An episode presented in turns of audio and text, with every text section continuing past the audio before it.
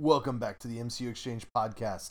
This week we had a huge week in the MCU with D23 and a whole lot of news about Infinity War, as well as Entertainment Weekly bringing us a bunch about Black Panther and the embargo lifted on the Inhuman set visits. We'll talk about all that and a whole lot more here on the MCU Exchange podcast, so stick around.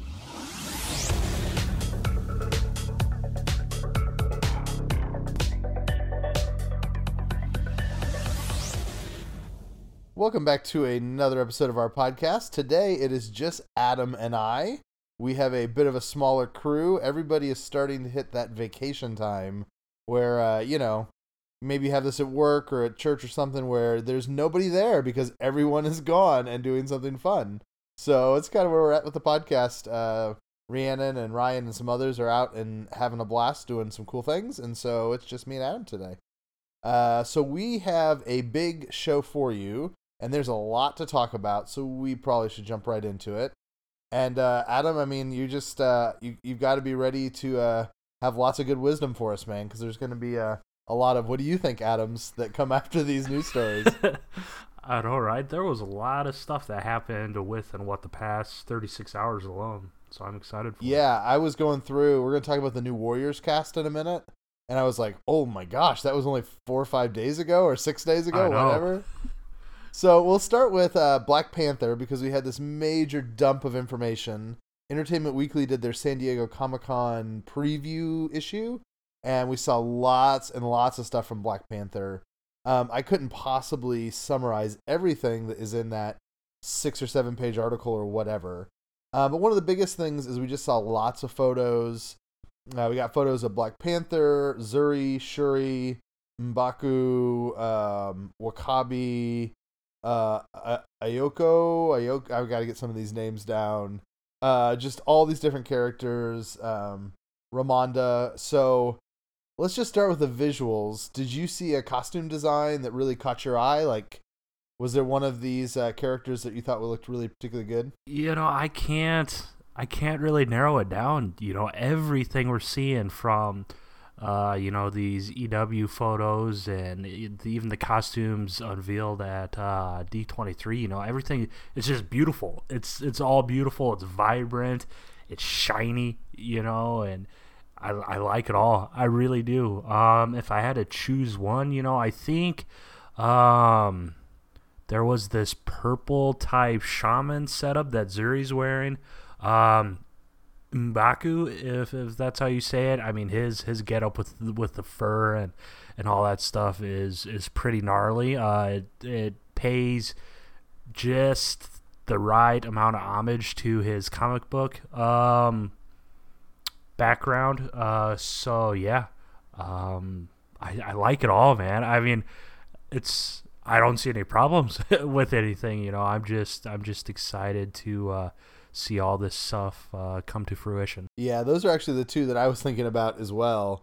Um, I really like that we kind of that we're seeing kind of the different tribes or the different social sectors of their society in the costuming, which I think is really smart. I mean, we talked a while back about Inhumans that that would be really cool if maybe the different like families that are in, represented in Attilan are sort of shown by the costuming and so I think we're getting that, and I think that looks, uh, I think it looks really cool. I was also just kind of taken away, like when you think back on it, if you look all the way back to like Iron Man, Iron Man is basically one guy in a comic outfit and a bunch of other people in suits. And so that we're at a place now where you can go full bore comic costume like they're doing and it looks cool and it looks great and people get excited just shows you how far we've come on the like believability on the more fantastic elements. You know? Oh, I mean? absolutely. You know, and you did bring up that good point with how it's kind of almost uh, the, the different tribes, you know, and they each have their own distinct flair and stuff. And we did see a little bit of that, you know, um, in Guardians too. Yeah, the post credit scenes when all the original Guardians or Ravagers through, you know, came through you know, had Charlie 27 since he's from Jupiter. He, him, and his crew kind of had that Earth-based tone, and and uh, Stallone and Martinex, uh, you know, they they had the blues, and Michelle Yeoh's character Aleta had had purples and reds and things like that. So uh, as we progress, you know, everything's getting a lot more colorful, and it's like almost getting to the point where it starts taking your breath away. You know, all of these teasers, and you're like, wow, that's that's some gorgeous design. Yeah, absolutely. Um, you know, there was a lot of stuff revealed about different characters, about uh, relationships, kind of who's close to T'Challa, who's kind of an enemy of T'Challa. In all of that stuff, like, um, what kind of questions do you still have that you want answered about the movie? Like, what what's still unrevealed that you're excited to hear more about uh, before we see Black Panther?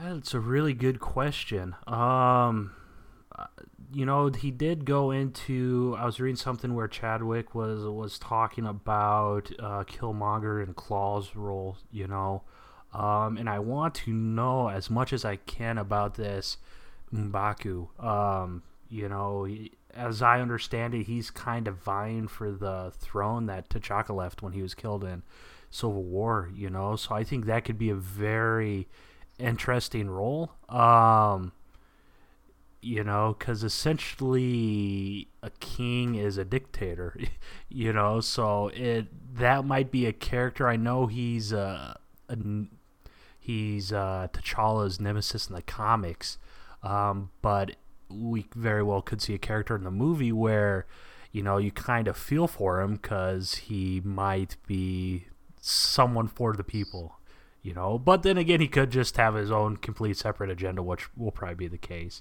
um, but I think uh, Winston Duke's character is is certainly very intriguing. Yeah, I think I'm really excited to see how it fits into Infinity War. I mean, that's a little bit unfair to it, you know, because like now it's being overshadowed as a film by Infinity War, which is always the risk for these. Like I remember Captain America: The First Avenger feeling like almost like Avengers prequel more than anything. But I mean, I just want to know how this fits in. We know that a bunch of these characters are in Wakanda. Um, I think we have some reasons to believe that Thanos and maybe um, uh, the character in the comics that's called Black Dwarf are going to sort of invade Wakanda. Uh, we've been talking on the site about if maybe one of the Infinity Stones is actually in Wakanda instead of being up with Heimdall, like a lot of people have guessed.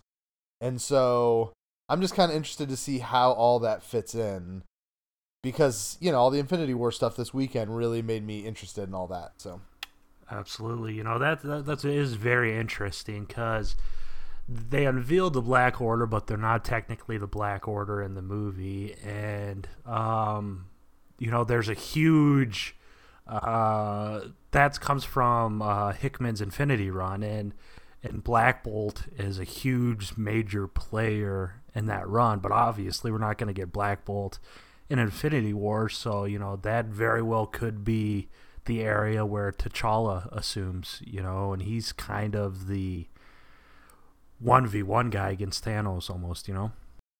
Uh, one of the other things we heard is Mbaku's character is actually going to be called Mbaku, and they are not going to use the title Man Ape. Um, I think this is pretty obvious. That's a that's a pretty good call, right, on their part. Oh yeah, absolutely. You know that's yeah, it's it's the type of thing where um, you instantly see that character's name and you're like, yeah, they're not gonna have that.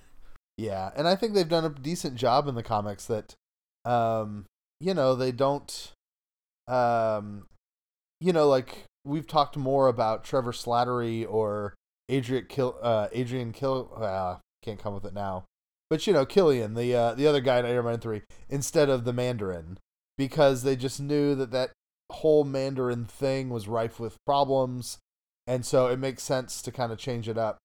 And I think that uh, Ta-Nehisi Coates' version of Black Panther has helped with this.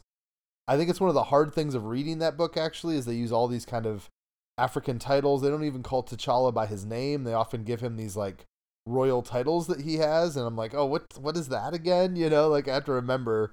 But I think that's all been kind of signaled there too. So um, it just makes sense. It's a way to update, you know, the property. Absolutely, and that I mean that run, Coates' run is is amazing. What he's done with it. Um, the spinoffs have kind of been lukewarm, uh, but just the world he's already built uh, within that, it, it's a solid read. I didn't mean to go off on a tangent, but if uh, you guys are into comics, that's definitely a uh, read you'll want to uh, pick up before February. Yeah, I don't know if I've mentioned this with you before, but uh, because the latest Moon Knight stuff has had stuff about like the Egyptian gods and the crocodile god and stuff like that, I kind of would like to see them do a retcon someday where they kind of twist in some of Moon Knight's stuff with Black Panther stuff. You Oh, know, like there's that, some kind of connection between like Yeah.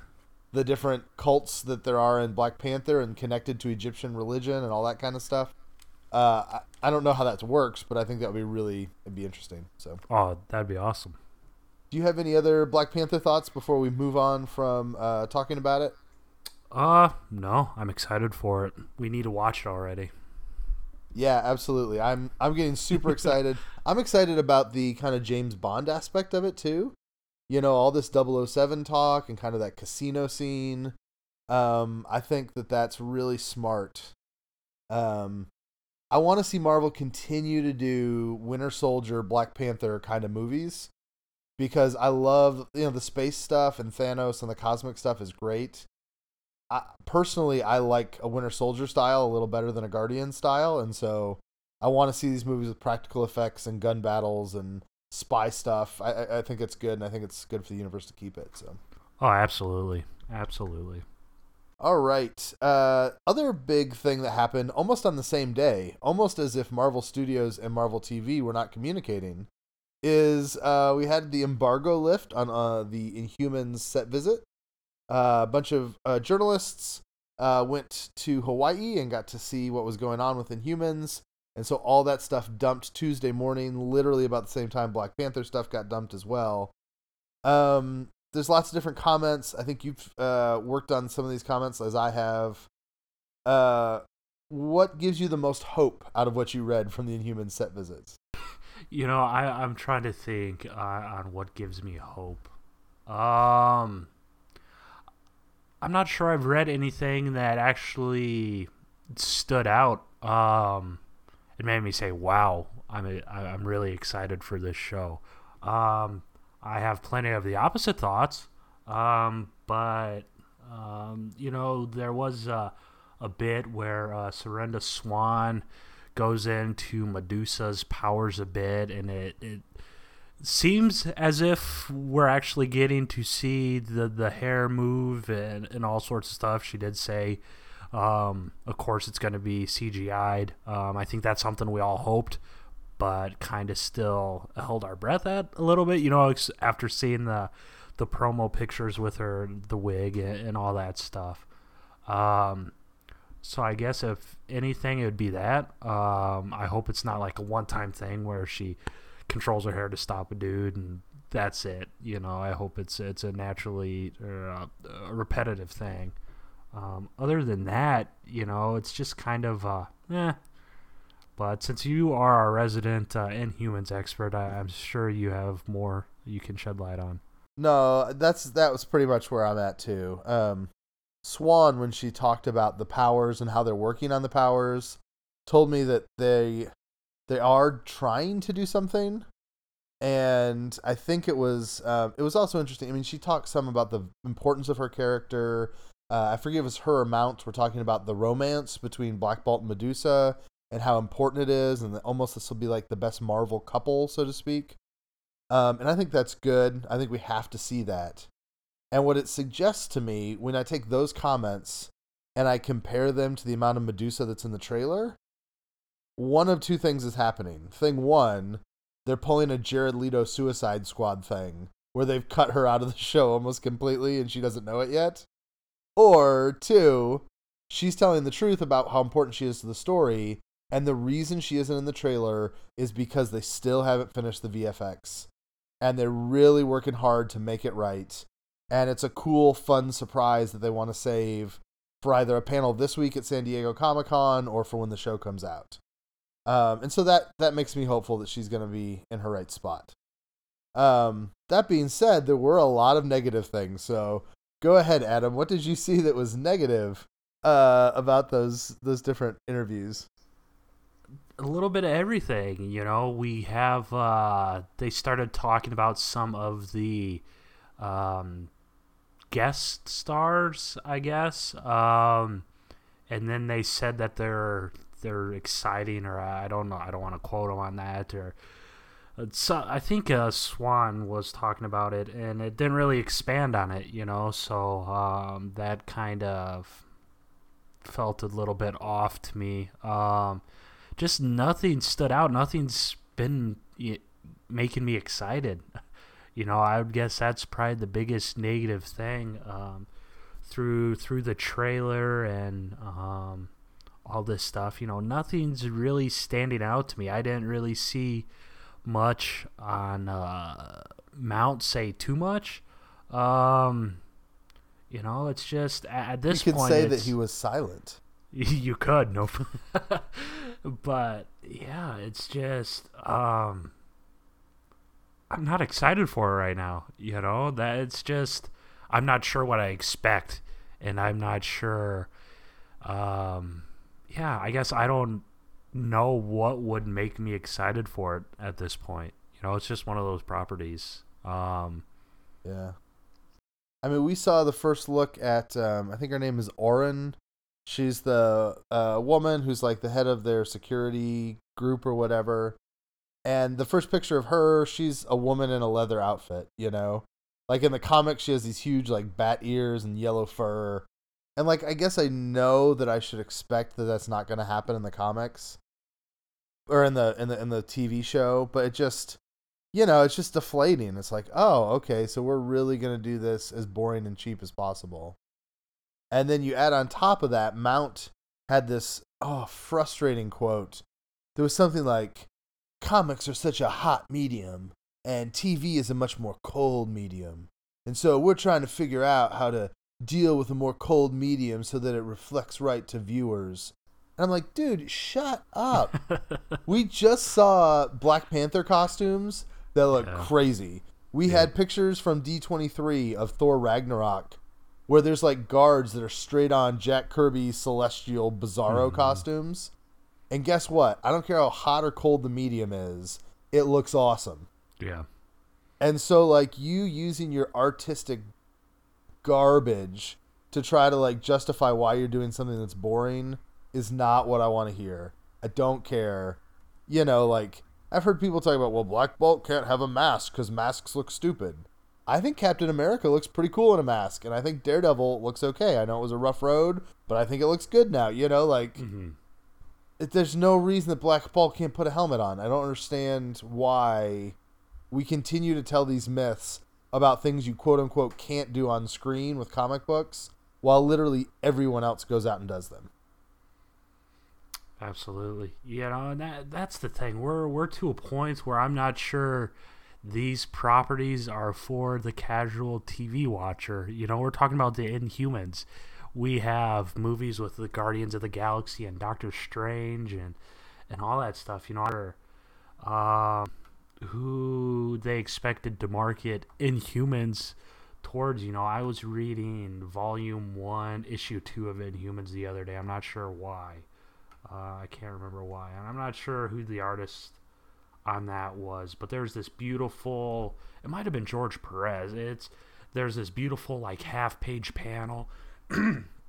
excuse me, where Black Bolt's looking amongst the citizens of Attilan, and not a single one in the crowd looked like a human. You know, they were purple, they were green, they were blue, they were orange, they were whatever. You know, and that's I think that's the most disappointing thing. Uh, you know, and they're wearing all sorts of different colored garb. They're wearing all the stuff that Black Panther and and his cronies are wearing, you know, and, and that's that's the thing. I mean, Attilan's kind of the ultimate mixing pot of different species and things like that, and we're we're not getting that. You know, we're getting humans. You know, and everyone. I mean, people are saying, "Oh, maybe they're pre Terrigenesis, which I think we know is not the case. Um, but I think that's the most difficult part about this. You know, we're supposed to be talking about aliens and stuff, and people are they live on the moon, and it's just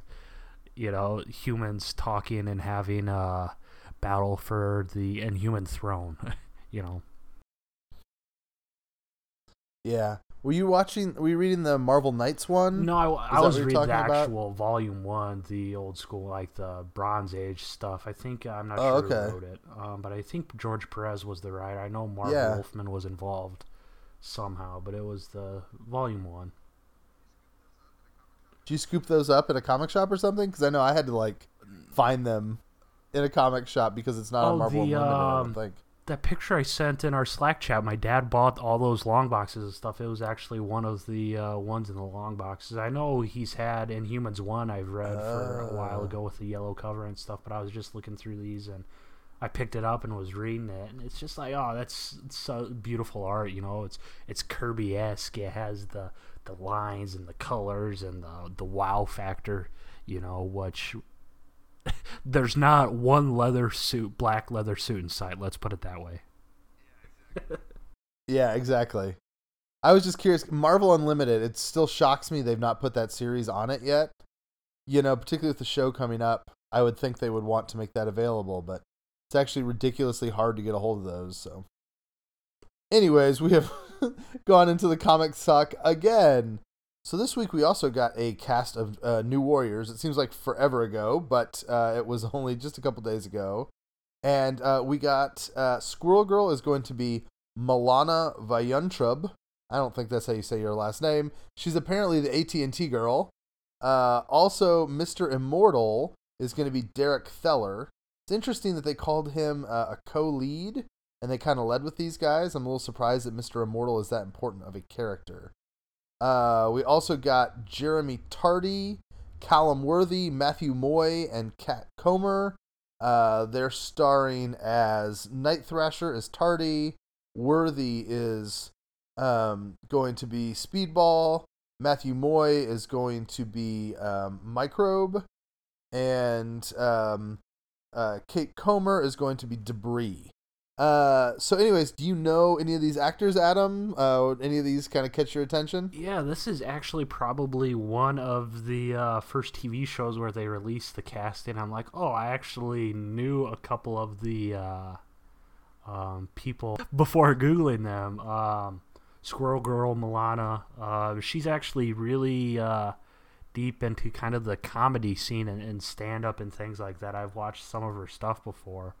Um, but obviously everyone calls her the AT&T girl. But no, that's uh, through the the comedy stuff and all that. Um, you know, I, I really think uh, that's a, that's a great casting. And another one is um, what is it? Matthew Moy on uh, Microbe.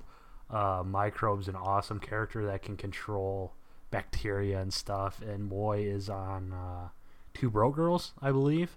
Um, and he's hilarious on that. So after seeing this, uh, especially the casting and stuff, uh, this is something that I'm excited for.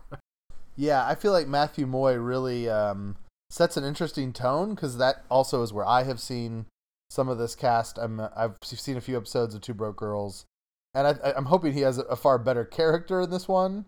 But he is pretty funny, and it just I mean that really rams home to me just how much of a comedy this is going to be. I know they've been telling us that, but it just feels different when you get the comedic actors, you know.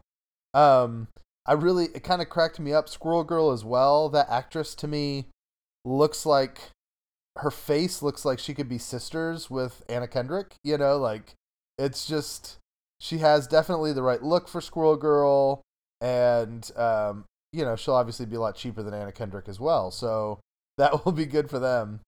Uh, Is this weird to you? The idea that Mister Immortal is going to be kind of a second main character. Does that take you off guard at all? Um, not entirely. Um, I I have seen some people, uh, you know, talk about how this isn't the real New Warriors, uh, because it's not the original, uh, lineup and stuff. Um, you know, Mister Immortal's kind of more of a Great Lakes Avengers type guy. Um, but as a character, I think it's going to be absolutely hilarious, just because uh, his power is he can't die you know so that's that's going to be very interesting to see how how they do that uh, especially on a thing like uh, a network like freeform obviously you can't get too graphic or gory or whatnot but how are they going to display his powers um, is going to be really interesting to see. Yeah, I think um, I'm kind of interested to see how much they use Speedball because I feel like Speedball is the most iconic character from that lineup. Like people that don't read New Warriors still know Speedball just because of his, you know, like graphic look. And so I'm I'm almost wondering if he's going to be like the lockjaw of the show. You know, like the last thing in the trailer is going to be him speedballing about because that's going to be the coolest looking effect, you know, on the show. So, absolutely. And that's that's another thing, you know, these cast members um or these characters are all more what do you call it? They they need visual effects more. Um so it's going to be interesting to see how they do that. You know, with the other freeform show, Cloak and Dagger, uh, I can see you know Cloak Cloak's powers. They can kind of get around that, but a character like Speedball or uh, you know Tippy Toe for Squirrel Girl, you know how's Tippy Toe gonna look? Um, or Microbe, how he can control uh, bacteria and stuff. It's gonna be really interesting to see how that stuff pans out. Yeah, absolutely. All right, um, one more big news story. Uh, yesterday, we got news uh, on the red carpet for the D23 Expo. Mark Ruffalo talked about uh, a Hulk movie. And basically, he said straight up, there's not going to be a solo Hulk movie. And if you don't like it, talk to the people over at Universal because they apparently don't like making money. Um, first of all, are you sad that we're not seeing a solo Hulk movie? And second of all, can you believe that Mark Ruffalo was that honest about what's going on? Yeah, I did say um, Variety pulled uh, Kevin aside, Kevin Feige aside this morning, and he did say his never say never to it. Um, but I would say I probably sided with Ruffalo on this one. You know, after the the two movies we've gotten, um, I guess and I'm not a Hulk guy. I know there's a huge, huge following for the Incredible Hulk and all of his comics and all this stuff, but you know, I'm just not, especially with kind of the stigma surrounding Marvel movies now. You know how everyone's saying, "Oh, it's a Marvel movie, the world's gonna end, everything's gonna blow up and stuff." You know, I mean, that's the only Hulk stuff I can imagine. You know, where he destroys everything, um, or everything is destroyed with him fighting everyone. Um, so yeah, I, I, would say. I mean, am I sad if there's not another Hulk movie, uh, solo movie? No. I mean, what little we've seen of Ragnarok, um, you know, I would say Hulk's going to be in that movie more than we probably think at the moment.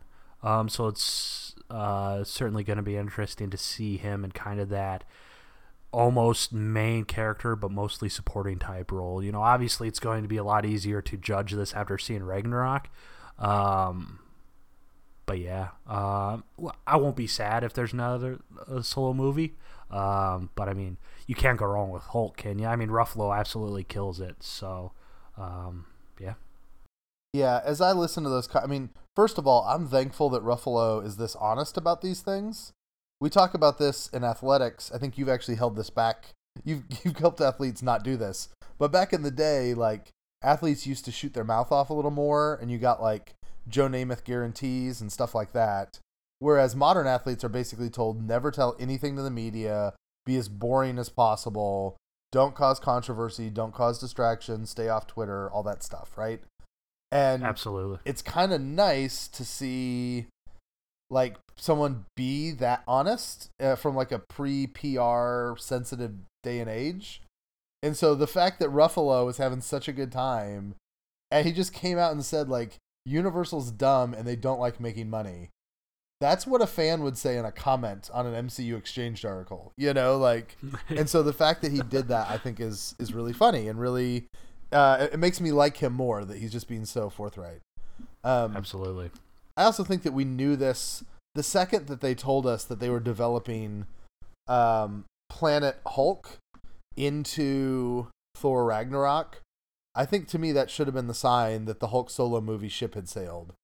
Like if there was any comic story that deserved a solo movie, it's Planet Hulk. And since it didn't make since it's being condensed and put into a Thor movie, it's obvious that Marvel's not trying to save any bullets for the, you know, the gun. You know, like they're willing to spend the ammo they've got. So, uh, don't think that's that's too surprising. Yeah, Planet Hulk's huge, you know, and and that's the other thing, you know, Hulk and Thor are kind of the the perfect team up. Uh, I'm not sure what your thoughts on it, but I mean, to me, Thor's probably the I don't want to say the weakest of the Avengers to have a movie, uh, but you know, he's if there was one of the main four Avengers, you know, that I would say probably won't have any more solo movies, it'd be Thor. So having Thor and Hulk team up in Ragnarok, you know, I think that's one of the smartest moves Marvel Studios can make at this time, at least. Yeah, it's definitely true as far as um, as far as box office draw and I think fan interest. I think you're right that those two paired together is stronger than the sum of the parts. You know. Yep. Um. All right, so I have a bunch of other news that just really doesn't have that much to talk about. So let's do a lightning round. I will give you a piece of news, and you can give me a sentence or two about what you think about it, and we'll knock it out. Does that sound good? Sounds great. All right, Spider Man Homecoming had a really good first week, including like great Wednesday, Thursday kind of box office, and then fell apart with like a 70% drop or something this weekend. Are you surprised? I am. I am a little surprised. Um, yeah, I am surprised it was that much of a drop. I figured they would have a, a stronger hold. Um, but yeah, that was a surprise. Yeah, it's weird. It seemed leggy until the weekend. I don't know. Maybe after Planet of the Apes kind of clears out, that'll get better. But uh, we saw a Punisher poster. Do you think it looks pretty cool? It's awesome. I want it. Leah Gibson is joining Je- uh, Jessica Jones, and there's some rumors that she might play Ty- Typhoid Mary. Are you happy for Typhoid Mary to be on that show, or should they save it for Daredevil? Uh, no, Jessica Jones. It, it you know, it fits perfectly in with the kind, the themes they set during the first season, the psychological thriller type stuff. So, uh, I hope it turns out to be accurate. All right, uh, Goliath may be going coming to Ant Man and the Wasp. Uh, do you want to see him, or is you really holding out for Blue Marvel still? You know, we I, would love to see Blue Marvel, but Goliath does fit into that kaiju type monster thing you said you wanted to see. So I'm excited. If we get Blue Marvel, cool. If we get Goliath, even better. All right, Lucy Liu is officially directing the first episode of Luke Cage. Seem like a good choice? Sure, why not? All right, that's how much we care about TV directors. this this week there was also a quote from uh, the director of one of the Punisher episodes, and he has like uh, it looks like it's like Icelandic or Swedish or something. His name, and um, I was typing it up for MCU Exchange, and I realized our source had totally misspelled his name, and the article was like three days old, and nobody had bothered to fix it because no one knows that it's misspelled. You know, so nice. Uh, finally, it looks like there's going to be she Venom in Venom. Uh, does that sound like a good idea to you? Um, I'm taking it with a grain of salt. I'm not sure they know what they want to do with it yet. So sure, I mean, if, if she Venom's in it, cool. I still don't see how you have a Venom movie without Spider-Man, but it is what it is. We'll see. Yeah. How about you try to cast a Spider-Man for your Venom movie before you cast a she Venom, exactly. Sony? That's what we're saying. I'm swinging back to the other side of this. The Spider-Man honeymoon is over. Stop it, Sony. You're destroying Spider-Man. All right. Uh, we've been going through now, Adam. I don't know if you knew that Rhiannon had left you to this, but we are going back through the uh, Marvel TV shows, and we've ranked them one through eleven. You, me, and Rhiannon, and um, we've you know I tallied up the scores and we put them uh, in order. We are all the way up to number four, the fourth most liked show in the history of Marvel TV, according to our podcast. And we are finally at Iron Fist Week. And you know what that means. It is your time to try to give a defense to the listeners of why Iron Fist could possibly be the fourth best Marvel TV show. Uh, but I know you actually do love, I know you love the character, but you also really enjoyed the show. So uh, go ahead and just give us a few reasons why you think Iron Fist is misunderstood. Yeah. Um. Now that I'm on the hot seat, I'm I'm actually starting to break a little sweat. You know, after reading some comics, everyone's like, "Oh, since since they haven't done Iron Fist, you know, they just left it off the list altogether." Um. but uh, yeah, I, am gonna be honest. I, I ranked Iron Fist very high, and it is still, you know, it's still one of the high, my most liked um, Marvel TV shows. Not only because I love the the comic character and stuff. I mean, obviously the show had its flaws. We'll get to that. Um, but I am in the very small minority of people that loved the Meachums, uh, the family Meachum. Uh, Harold, not so much. Harold, I could have done without, but I thought Ward and Joy, um, they they really killed it. Um, the first, everyone says the first six episodes were boring and all that stuff. I didn't mind that stuff. It's it got into the business stuff, and and I have a little uh, entrepreneurial type background. Obviously, uh, I've never dealt with Rand Corporation or a Fortune 500 company, but I loved kind of the the mechanics behind that. Obviously, Danny Rand, uh, someone that's saying he's Danny Rand, hops back to New York City um, out of the blue. Everyone's thought he's been dead for seven to ten years, whatever it is. Um, you know, so I think that was a necessary amount of time. Obviously, it's probably the slowest burning uh, start uh, to a series on Netflix um, in the MCU. Um, but that's not something I mind minded. You know, I got through the first six episodes, and I was like, the first six episodes are the worst. Um, so when I got to you know that six episode point, and I realized that I didn't mind what was going on, you know, I'm like, huh, I don't think this show's gonna be bad. And I know everyone wasn't a fan of the fighting style and the groundedness um, of the show, but the you know the biggest thing. Um, a lot of people had problems with Danny Rand himself, and and I think um, that character was pretty spot on. Uh, you know, he was a very naive and essentially immature character. You know, his eh, rightfully so. His you know he saw his parents die, and as a kid, and he was raised by this mystical city that we never saw, and I'm still very upset about that but you know he's he's still really a kid at heart and we see that throughout the show he doesn't know how to obviously he has problems controlling his chi and directing it to his hand and and all sorts of stuff. Um, but that's kind of who the character is you know? He's an outsider who went to Kunlun who killed Shou-Lao the Undying and he was their protector. Um, you know I think that obviously we have never killed dragons in real life, but we can kind of speak to at least that theme, you know, where you want something so bad and then you get that thing and then it's kind of like, yeah, you know, I have that thing, so you know, what do I look forward to now, or what do I do with it, or whatnot. And, you know, that's what Danny is. You know, he he's a protector of Kunlun, and he wanted it, but now that he has it, you know, it's not all it's cracked up to be. Obviously, he doesn't want to stay there at the pass and protect Kunlun, um, so he leaves. And you know, I think that's something that the show kind of really.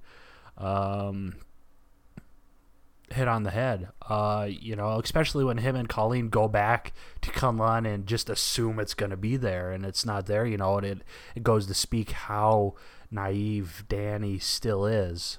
Uh, you know, he just anticipated it being there and everyone welcoming and him back with open arms and all that stuff. And now you have Davos, who's awesome, and I thought Davos was great on the series. Um, he's also not in Kunlun, and Kunlun's disappeared. Um, so now he is stuck with those damn mortals um, until the next time Kunlun rolls around, whenever that may be. We may not ever see it again. We probably won't see it. Um, I'm not sure if "again" is the right word there, Adam. We may never yeah. see it. I we may never see it. Okay. We saw we saw the roof or something in the distance, but we may never see Kunlun. Um, you know, I just I, I really didn't think it was as bad as everyone thought. I know I'm one of the only people to say that, but I just uh, I liked it. You know, obviously there was some very there was questionable editing things.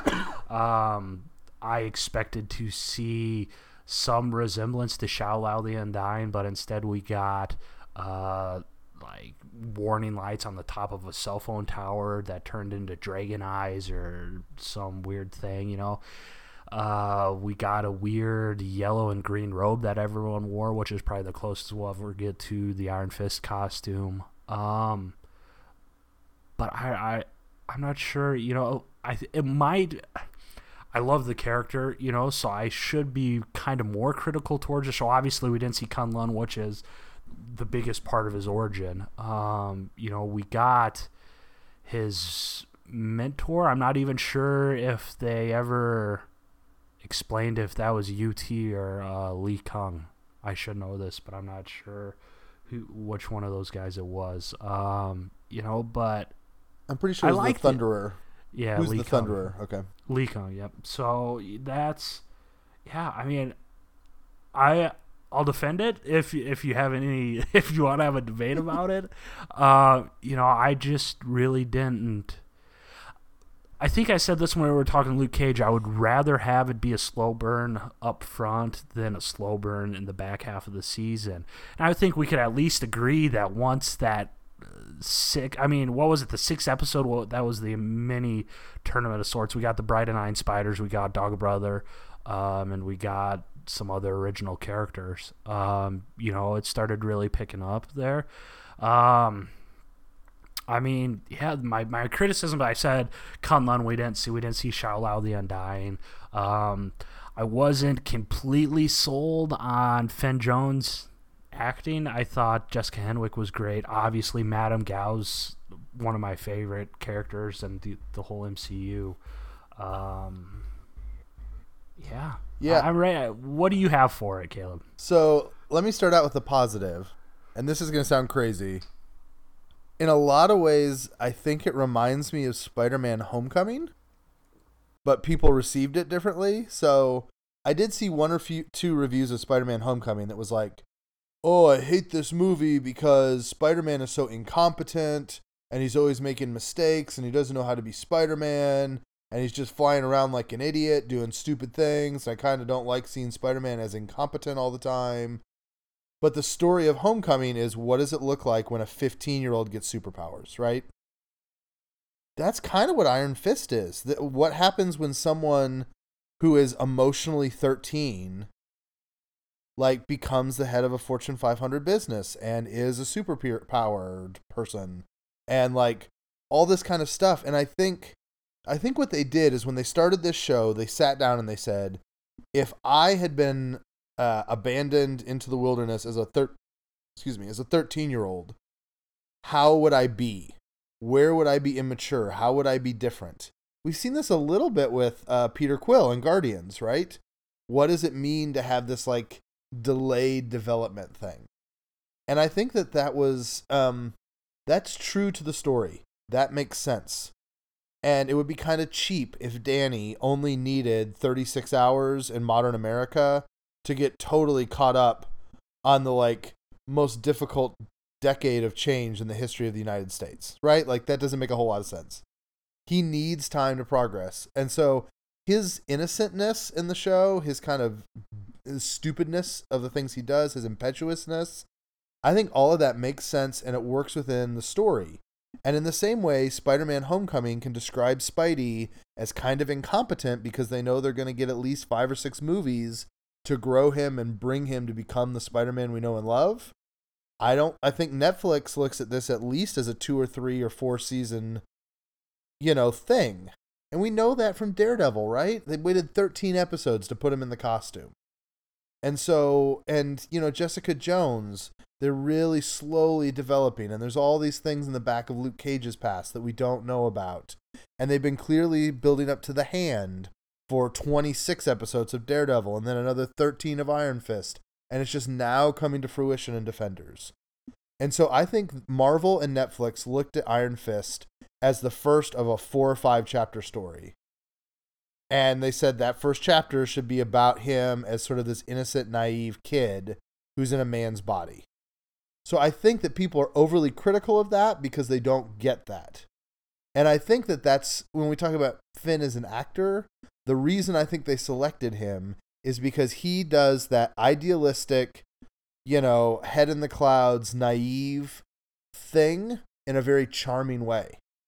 I think he's charming when he's acting like a child and, you know, and, and stupid because he has that kind of boyish charm about him. So I think all of that is the thing that we don't get about him. So th- that's the positive. On the negative side, I just, you know, the martial arts stunk. Like this is this is the biggest thing I've heard since, and I really do agree with it. Is that you know, Marsh? If you're gonna do a show about Iron Fist, he should be the baddest fighter in the world. He should be the Bruce Lee of the MCU. He should make Daredevil look like a wannabe boxer, right? And they just didn't do that. And because of that, it really hurt the show. Uh, you know, we've heard stories. I think Rhiannon clarified to us there was a stunt coordinator for that show, but there wasn't a fight coordinator or something like that. That's just bizarro. It doesn't make any sense. I don't know why they do that. Um, and so I just think all of that stuff kind of hurt it in the end because it's just uh, it just doesn't make a lot of sense. I do think that Davos was a great character, and you know, if they cast the guy who was Davos as Iron Fist, I think a lot of these concerns would have gone away. Like, um, it's not the vision of what they were trying to do, but uh, you know, I thought Davos was a great character, and I think that people don't give enough credit. If they continue to develop this relationship, you know, Davos has a potential kind of like a, a Baron Mordo from Doctor Strange to be one of these allies turned villain kind of stories that'll be really interesting and exciting to oh, watch. absolutely. And they, out, they set the groundwork perfectly for in that last episode, you know, with Davos and Madame Gao. Um, you, uh, we, I always go back to the Immortal Iron Fist. Oh, it's my favorite comic run of all time. But Davos is the Crane Mother's Immortal Champion. Um, so that's the perfect. Uh, they laid the groundwork. I mean, obviously, we haven't got the reveal that Madame Gao is in fact the Crane Mother, but I think everyone assumes it. Um, so they laid that groundwork perfectly. But I sorry I interjected. No, no, you're good. I mean, I think you're hitting on something important there. I, I think that the background of Kunlun and Madame Gao and the Hand, I think they're messing with the mythology in an interesting way. And I think a lot of people are jumping the gun to say, oh, it's all muddled and it doesn't make any sense and the plot is nonsensical. I, I don't know. I mean, yeah, if the comic, if this is going to look exactly like the comic books, then they've totally blundered Kunlun and the champion cities and all that stuff. But if they're telling a different story, and I think they may be, I don't think we know yet. In the same way that people fussed about the hand and the resurrection chamber and oh, there's all this weird mystical stuff that doesn't really make sense and they don't explain it. Well, that's because they're not ready to explain it yet. And just because something hasn't been explained or a twist hasn't been revealed doesn't mean that they're just stabbing blindly at it. Maybe that you just don't know where it's going. And when I, as I've rewatched those shows for that feature I'm doing on the site, it has become very obvious to me that they have a plan for Gao and the Hand, and it includes Iron Fist, and we're not going to fully understand that probably until Defenders. And so I'm willing to give them some time to now clarify, because I think we may see a weird twist where um, I'm wondering if he actually wasn't in Kunlun at all, or if Gao is somehow part of Kunlun in a way that's shocking and surprising, if she's not really Hand like we think she is, or if somehow the people of Kunlun and the Hand are actually two sides of one coin and the Hand have sort of gone out of control. But anyway, I, am not sure what it looks like, but I think there's still yeah, another shoe to You do bring that. up a good point. In the show, Iron Fist dr- name drops that that they worship or they're a part of the Order of the Crane Mother or something, which is kind of I see where you're going with with what you're saying. You know, so in in the Immortal Iron Fist run, obviously, what they they're drawing a decent amount of stuff on is the, the Crane Mother is actually the leader of a different city called Kunli, I believe it is. Um, and then kind of the whole plot of the Immortal Iron Fist is Yu-Ti, the the leader of Kunlun, is a crooked guy, and the citizens of that uh, find out and kind of lead a revolt because um, he built portals off from the city so so he could go to earth as many times as he wanted but he didn't tell that so on and so forth. But obviously i think in the show that we might see Gao kind of um, taking the role of Yu-Ti where she's actually kind of the leader of Kunlun. Um, obviously, she has some sort of powers that we finally saw a little bit. Um, so obviously, that character is not done yet. I'm excited to get more of her. I think overall, I mean, we've talked about the positives. The flip side is we know that this is relatively unliked by other folks, and it is. I mean, there is a lot of problematic stuff in the series. There are a lot of stupid moments. Um, and you know, like certainly for myself, when I looked at my rankings, I forget it was. I think Iron Fist was seventh on my list, maybe sixth. I know I definitely had Luke Cage and Agents of Shield season four above it. Um, but you said not many people like it. You and Rhiannon are two of the people that like it, and you are two thirds of our our voting mass on this. So um, I think it's it's an interesting show, and I'm interested to see how it ages and changes.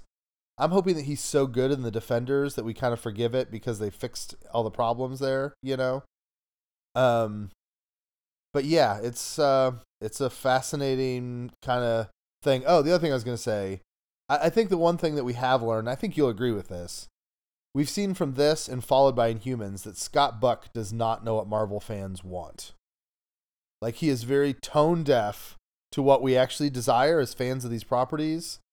And for any defense that we do in the end, I think we all agree, you would agree, that this is half as cool as you hoped it would be as far as wanting to see Kunlun in a tournament of champions and Immortal Iron Fist.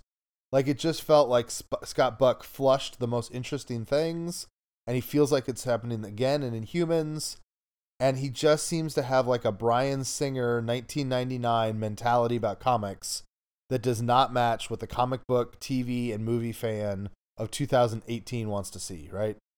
Oh, absolutely. You know, not so much. Obviously, we didn't get the classic Iron Fist costume. We probably won't because it's so ridiculous. Uh, but he just has such the character has such a rich history with so much they could have dove into and covered and I mean, one would think Kunlun set pieces wouldn't be too difficult to construct on a Netflix budget. Um, so yeah, I mean, yeah, I don't want to get too down on Scott, but yeah, it's just I wasn't the kind of a fan of that.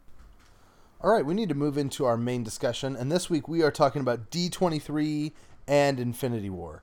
Uh, if you don't know what D23 is, it's this big, cool uh, thing that Disney does now, where they show off stuff from Lucasfilm and Marvel and Disney and Pixar and all sorts of places.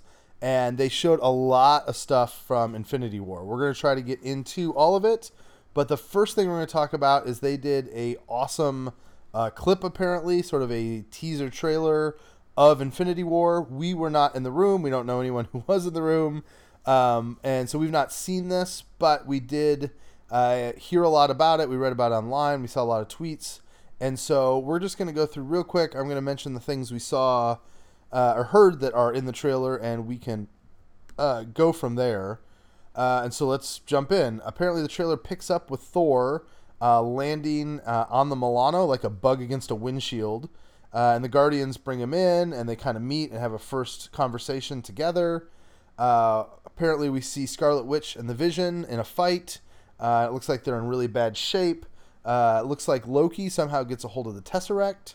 Uh, we also hear that Spider Man uh, has his Spidey sense show up. Uh, his the hair sticks up on his arm, and then we get a scene of him in the new costume from Homecoming, uh, fighting against Thanos and not doing particularly well. We hear Captain America has a beard. Scarlett Johansson has blonde hair as Scarlet Witch. Winter Soldier's in there. Black Panther's in there. Um, looks like Black Panther is maybe fighting against some kind of invading army. Uh, Doctor Strange and Star Lord are teaming up, with Strange creating like these platforms for Star Lord to jump across. Uh, apparently, Gamora sees the the shop of the Collector all messed up. Um, Thanos is in the fight, and at the end, apparently Thanos just like breaks the moon and brings shards of it like flying down onto Earth to kill the Avengers. And so uh, there's a lot of stuff there uh, Adam, what do you think? I mean, obviously we haven't seen this, but what do you think just from the descriptions we've heard?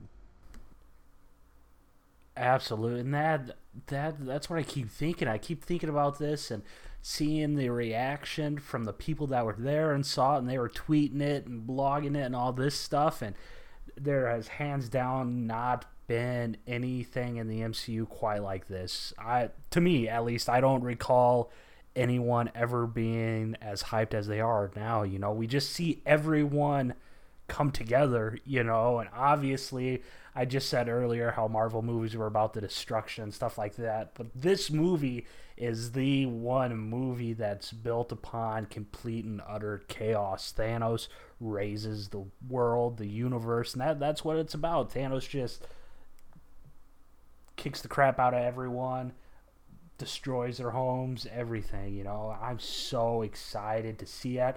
Who knows when we'll see it? Uh, there might be a leak next week at Comic Con. They might release it to the public as a treat. Who knows? Um, but I'm just, oh man, just reading this description and trying to picture it in my head. Uh, it, it's amazing. you know, I cannot wait to see this movie at all. I know I said on Slack it might have been a little bit of a hot take, but I think there's going to be a lot um, to be said at the box office for Infinity War. Um, with the reaction that we saw yesterday, I think this is going to be a really, really special time for Marvel Studios when it comes to their uh, payday. I'm just amazed by like how much I'm getting hyped from this just by like listening to it instead of like actually experiencing it. Like it is crazy what watching Twitter feed tell me what's happening is getting me excited. And I think I didn't realize how much I want to see these new characters. Like over the last couple years, they've added so many characters between Black um, Black Panther and Spider Man and Doctor Strange, and like as all these characters come into the universe, we haven't seen them interact.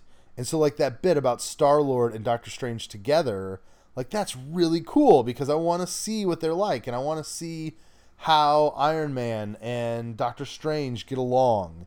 And like it just those are all little things that I'm like super hyped about and I think look really good.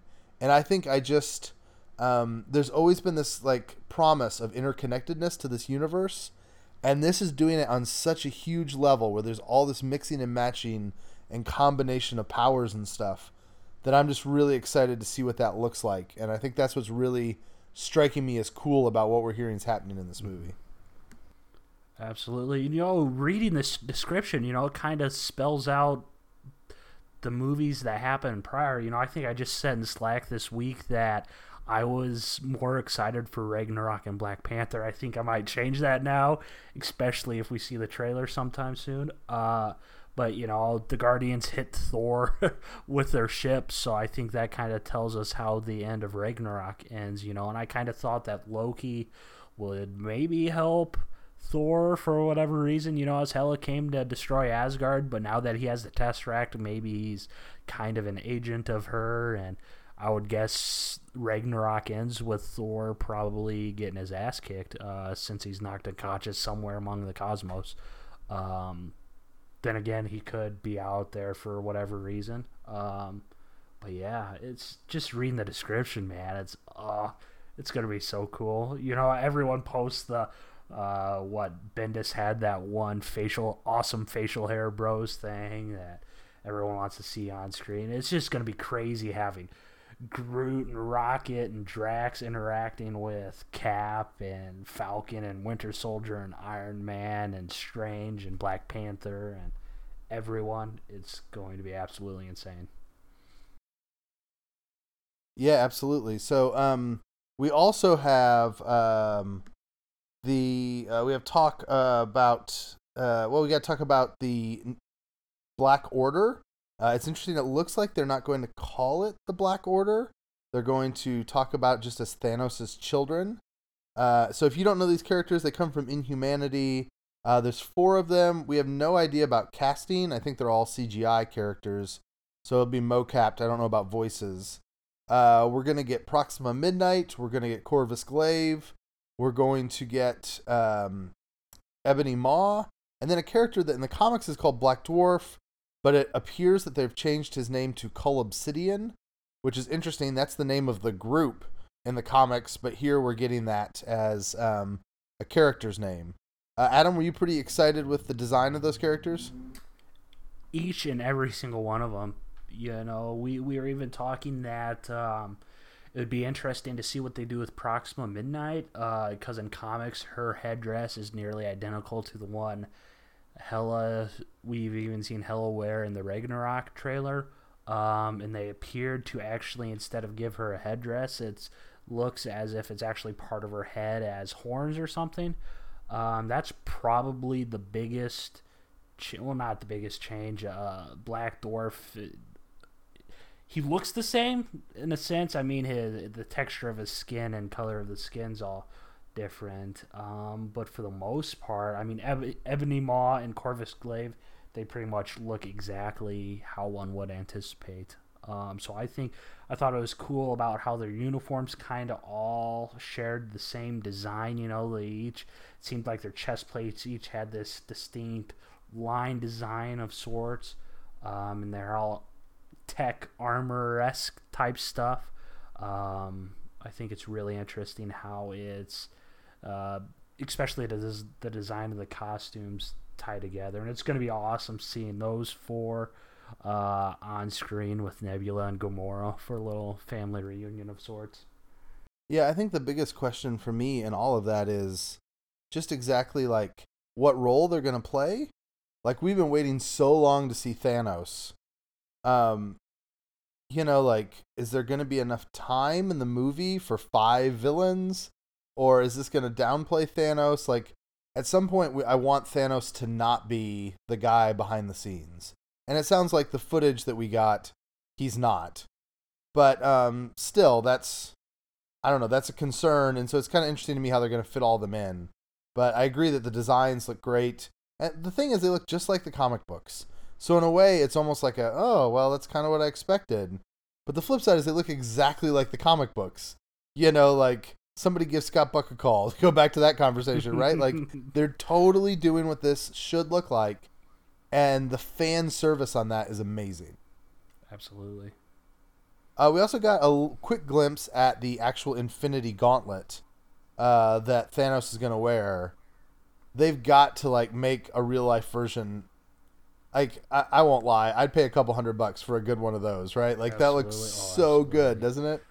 I, I was thinking that last night, you know, just the merchandising on the gauntlet alone. I mean, if they come up with some sort of replica, I mean, you have to think the, the Infinity War is going to be.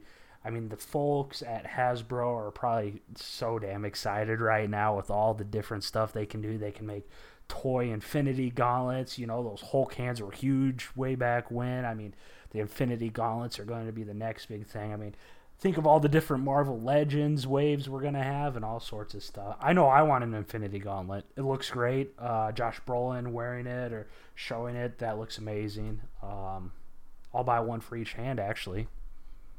Yeah, there's um there's actually going to be a Hasbro convention here. I live in Rhode Island and they're doing one in Providence. Um and I'm trying to get in see if I can get press credentials to like cover it for the website because I'm thinking there could be some really cool stuff at that. It's in like October or something. So, Man, that sounds awesome. I didn't know Hasbro had a convention. I mean, I love Marvel Legends, so if they have like a Legends panel or whatever, that might draw me to Providence. Who knows? yeah, it's um they're calling it HasCon. Uh, which isn't the best name, but it, there's going to be like they do so many things now. Like they have a list, and it's like there's going to be Transformers stuff, and there's going to be My Little Pony, and there's going to be Marvel, and uh, I think there's going to be like Magic the Gathering stuff, like a really broad array of kind of toys and stuff. So uh, it looks kind of cool. So.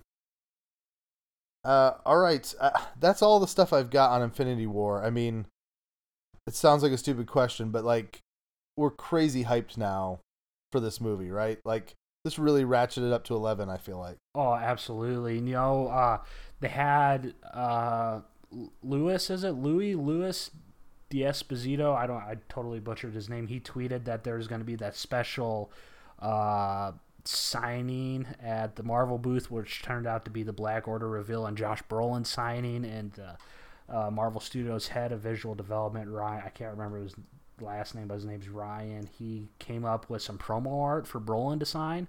Um, and that promo art is pretty much a near match to George Perez's Infinity Gauntlet number one cover. And just seeing that alone, I mean, that's it's. I'm hyped, man. I'm turned up to 11 for Infinity War. I want to watch it tomorrow. You know, Was it kind of weird to see uh, Thanos looking exactly like Cable? Isn't that funny? Yeah, I, I did notice that. Everyone's like, ah, he's wearing his cable. he has his cable hair, and he did his eyebrows or whatever that cable does. But yeah, it's uh, it's gonna be exciting, man. How Josh Brolin's probably going to have one hell of a year between Thanos and Cable and all that stuff. I mean, you have to applaud the guy. The dude's a really good, good actor. So Well, I think the watch- real, the really interesting thing on all of that is his like actually his schedule. Like, I don't know. I don't know how you film Deadpool two and Avengers four at the same time, which seems to suggest maybe Thanos isn't in Avengers four, but it seems impossible for them to wrap up all the things they're trying to do in this movie in just one film.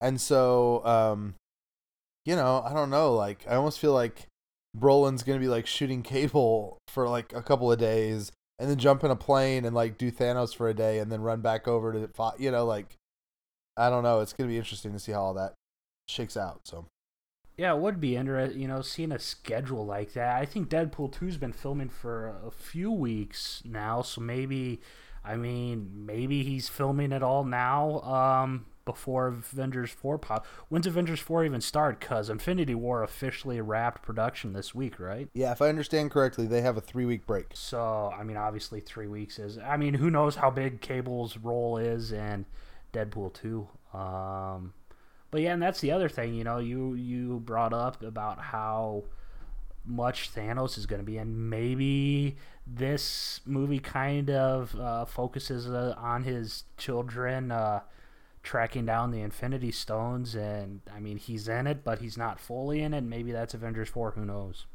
Maybe he's not in Avengers four. Who knows that either? I guess Yeah. we'll see. Well, the other thing is these Avengers movies are about 90 day shoots. I think they're trying to keep Deadpool still relatively cheap to make. So it would not surprise me if those are, you know, 60 days or 45, you know, like just a much shorter shooting schedule as well. Yeah. So. All right, uh, I think it's time for us to go ahead and go into our mailbag. Uh, not too much this week. Uh, I should say that I think we are on course to have another record high this week in listens. So thanks for doing that for us, listeners. Uh, it's really cool. Um, had a little shallow period there, and I think now we're picking up and up and up. So it's really good to have people listening, and we appreciate your uh, earballs. Uh, earballs are not a thing, but your ears listening to our show. well, thank you for your earballs. We really appreciate them. That's a new word that I made up. All right. That's uh, awesome. from the mailbag. Uh, Chris asked if he thinks we're going to get Janet Van Dyne casting soon uh, here at San Diego Comic Con. Uh, I think that's a good chance.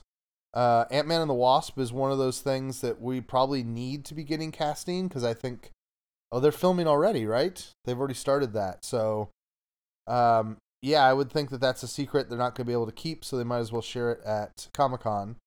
Uh, related to this, Dave um, on the website was suggesting that uh, we talked about Jimmy Woo and Shield coming back, and he and some others were pointing out that it could be a time travel scenario. That maybe time travel is part of the weird science stuff that goes on in Ant Man and the Wasp, and that makes sense. Or that it could just be flashbacks to an agent that um, that uh, Pym worked with back in the day. So yeah, that seems plausible. Uh, a guy named Ben Oliver Dean on the website uh, just said that he liked the airplane scene a lot more than Rhiannon did in Spider-Man: Homecoming, which yeah, I think it was pretty good too. Uh, Love Waffle uh, talked about. I didn't even think about this, but we had a whole episode about fatherhood in the MCU, and he was talking about how much fatherhood stuff there is in Homecoming. You know, like Tony is sort of surrogate father, and uh, Toombs as a dad, and his role, and all that kind of stuff. So I thought that was that was cool.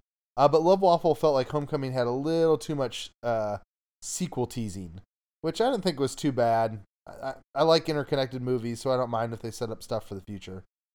Um, Alvin was just sad about the continuity issues that were going on with Spider-Man: Homecoming, and I just think we're going to be stuck with those for a really long time. So, uh, I think that's all I've got this week for the podcast. Adam, you got anything else? I don't know. I'm uh, I'm excited for everything that's happening, man. We have what Ragnarok, Black Panther, Infinity War, all in less than a year. So let's get to it. I'm excited. Yeah, I think we said this the other week. Every Marvel movie that we know is coming out is going to come out in less than two years. That's Wicked. just unbelievable. Like it just blows my stinking mind. So, Yeah.